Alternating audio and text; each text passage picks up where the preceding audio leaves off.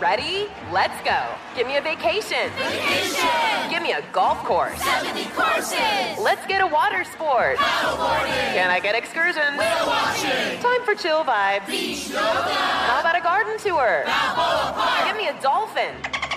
What's that spell? San Diego! If you're happy and you know it, San Diego is the place to show it. Book your trip at san diego dot org. Funded in part with the City of San Diego Tourism Marketing District Assessment Funds. Hello, I am Roxanne Gay, the co-host with Tressie McMillan-Cottom of Here to Slay, exclusively on Luminary. We have an excerpt from this week's show that we would like to share with you. Indeed, we recently spoke with the amazing historian Carol Anderson about white rage and white fear and how it's all connected to our addiction to the Second Amendment. If you want to hear more, you can listen to the whole thing by going to luminary.link slash slay.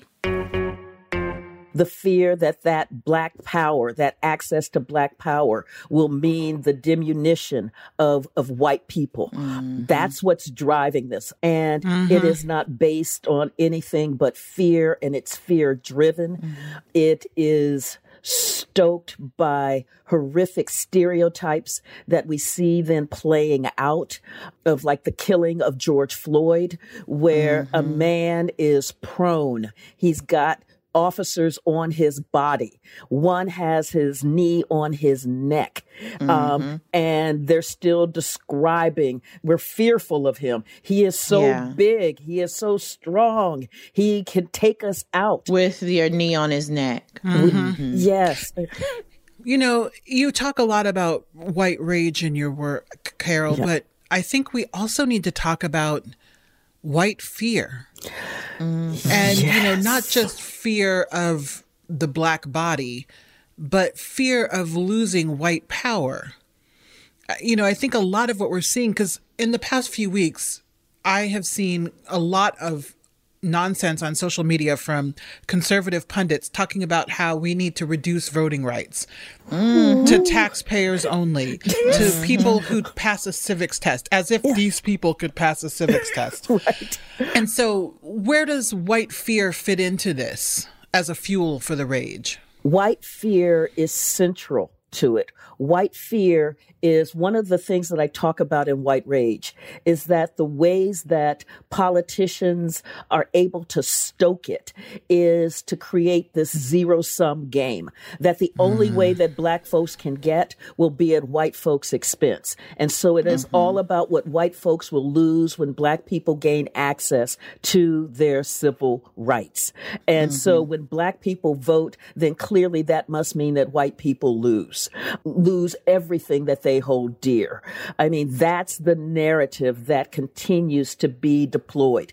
It was deployed by Andrew Johnson after the Civil hmm. War in eighteen sixty-six, when they were debating the Civil Rights Act of eighteen sixty-six.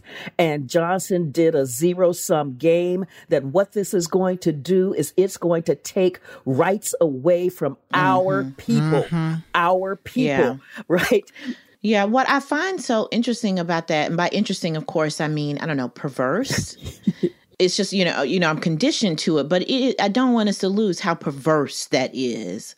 Yes. You know, this has been some like some of my research with some of my colleagues, but just more broadly, this idea that it doesn't have to be actual loss that white people are afraid of, mm-hmm. that it is enough for white people to perceive a loss, right? You, yeah. you, nothing about your life has to actually change. Right. It's the perception right? of right. loss. And yeah. not only the perception of your loss, but like your little white bro over there.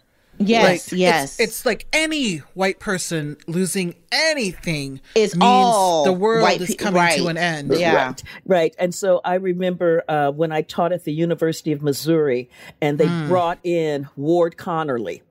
Uh, mm. who was the champion, the Black champion behind Prop two oh nine in California, which ended affirmative action in California. Yeah. Mm-hmm. And mm-hmm. at the end of his talk, a young white man stood up and he talked about, yes, they're taking our slots mm-hmm. so that college was seen as a white bastion. And that mm-hmm. what affirmative action did was it took admission slots away from white people. Now, We didn't ask that question when we started adding slots in prison using public funds for black people. Um, mm-hmm. And it was mm-hmm. that transference of public dollars from higher education to, to the prisons, prisons yeah. that, in fact, made the, the expansion of higher education very difficult.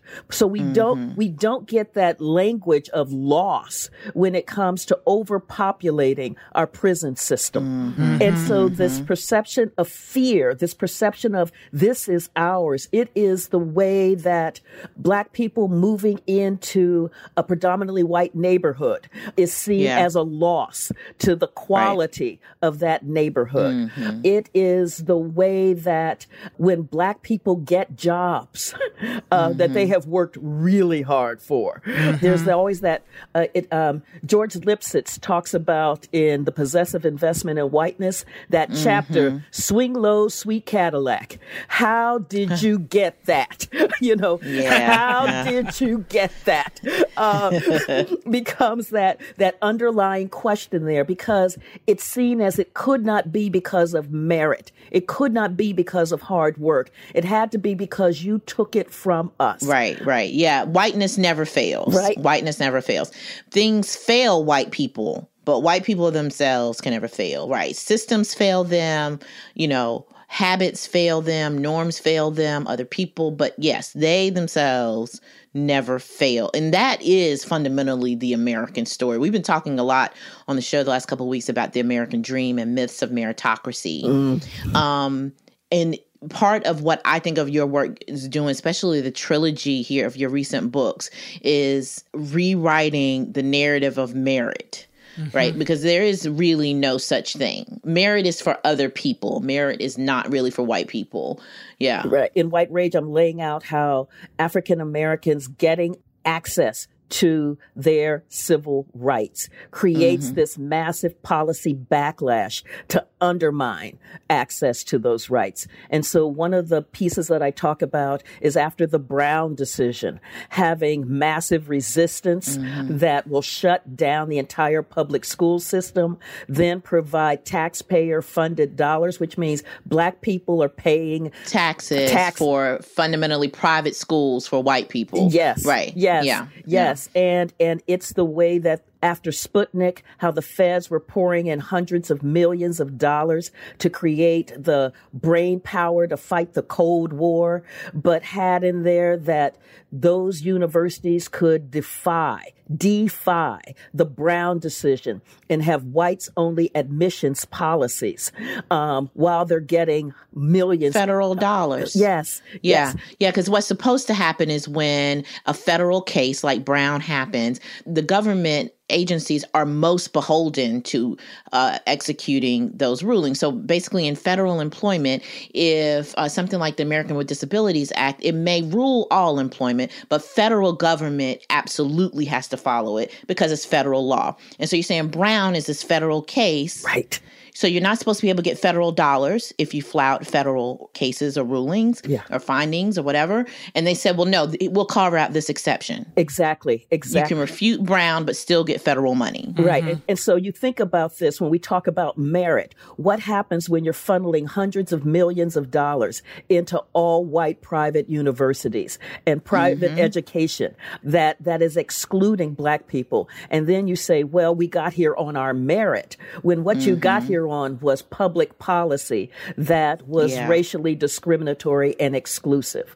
Mm-hmm. I mean, that's what we have to understand. Yeah, you know, it's very interesting to see when public policy is good and when public policy is bad. Mm-hmm. Public policy is good when it is exclusionary, especially to people of color, women to a lesser extent.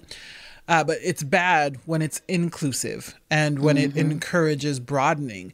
And so I think that's interesting that we're starting to see now some people interested in more public policy toward gun ownership, which historically has been like the one thing that conservatives are like, everyone should be able to do it. We should have no restrictions on it. Don't you tread on me by doing a background check to make sure I'm not unwell mentally. And now that black people are starting to own guns. And I myself recently became a gun owner. Uh, now there's some panic because if mm-hmm. we're armed too, they can't kill us as easily. Uh, it, it's interesting to see what that's happening. And so I know that in your upcoming book, The Second Race and Guns in a Fatally Unequal America, that's coming out in June, uh, you start to talk about this, that Black people are armed and dangerous and white people get to exercise their Second Amendment rights. Where is this all going? Uh, I think where it's, where it's all going, let me talk about where it came from. mm, mm-hmm. it, it came from, the roots are in slavery. Uh, mm-hmm. The roots are the fear of Black people. Isn't it always? Yes. Right? Mm-hmm. Like the, every goddamn thing is rooted in slavery. Right. Mm-hmm. You know, and so it is the fear of Black people fighting for their freedom, refusing to be subjugated. And so you see a slew of laws about how the enslaved cannot have access to guns or any kinds of weapons. You also see this in terms of free Blacks, the constrictions on free Blacks having access to guns because they're seen as a quote unquote dangerous population. And that fear of Black people, that fear of Blackness, that anti-Blackness is what is driving the Second Amendment. It was the fear that the federal government would control the militia and therefore not be mm-hmm. as amenable to sending forces into the South to help quell an uprising by the enslaved. And so that that embedding the militia into the Second Amendment, putting that mm-hmm. you have sitting there then in the Bill of Rights, an amendment that is about curtailing the rights of Black people. That was right. the role of the militia and the Second Amendment. And then tracking that through, part of what we see is that every kind of interpretation of the Second Amendment in terms of the right to bear arms, the right to a well-regulated militia, and the attendant right to self-defense. When African Americans try to access those rights disproportionately, they They are taken out. Mm-hmm. Um, mm-hmm. And, and I'm tracking this over time, is that what we're seeing is that when Black people try to defend themselves, like in Elaine, Arkansas in nineteen nineteen, they called in the U S Army with machine guns to take out Black folks. Over, the estimate is almost over eight hundred killed in Elaine, Arkansas, because they tried to defend themselves, to organize a union to stop the wage theft that was mm-hmm. happening. When you have the Black Panthers who were policing the police in the mid nineteen sixties, you had a combination of the N R A working. I was just about to say, this is where the N R A's roots of it becoming a political action yeah. uh, committee, basically, for the oppression of uh, non-white minority people starts. Yeah. It is a direct response to the gun ownership of Black Panthers. Yes. Yes. I mean, they helped draft the Mulford Act in California that uh, said you cannot open carry, because mm-hmm. a key element, strategy in the Panthers' activism in policing the police was to open carry, because mm-hmm. the Oakland police had been absolutely brutal in its treatment. I mean, yeah. Woo. Yeah. We talk about Southern violence, and really, which we should, but the Oakland Police Department was, for all intents and purposes, like an old school slave trade patrol. Oh. They were apparently just some of the worst. Oh, absolutely brutal. Yeah. And it was in that brutality that fed into the need for the Black Panthers, the Black Panther Party for self-defense. That scared the bejeebers. And that's the mm. scholar term. Scared. Yes, the that's be- the official term. Scared the bejeebers out of the political class in mm-hmm. California. And so you have Reagan, uh, the Republican governor. I was about to say, that's the roots of Reagan's financing. Yeah. Um, his his willingness to embrace, he was part and parcel of the N R A becoming what we know the N R A to be today, right? I mean, yeah, he was like, I am eager to sign this the moment it hits my desk. Uh-huh. So mm-hmm. that stripping the Black Panther Party of its visible power, it wasn't mm-hmm. illegal until the Black Panthers did it. Right. Yeah. I mean, that's what we have to understand. You can listen to our full interview with Carol Anderson and many other conversations we've been having on Here to Slay by going to luminary.link slash slay. Not dot com, luminary.link slash slay. I'm Katia Adler, host of The Global Story. Over the last twenty-five years, I've covered conflicts in the Middle East, political and economic crises in Europe, drug cartels in Mexico. Now I'm covering the stories behind the news all over the world in conversation with those who break it. Join me Monday to Friday to find out what's happening, why, and what it all means. Follow The Global Story from the B B C wherever you listen to podcasts.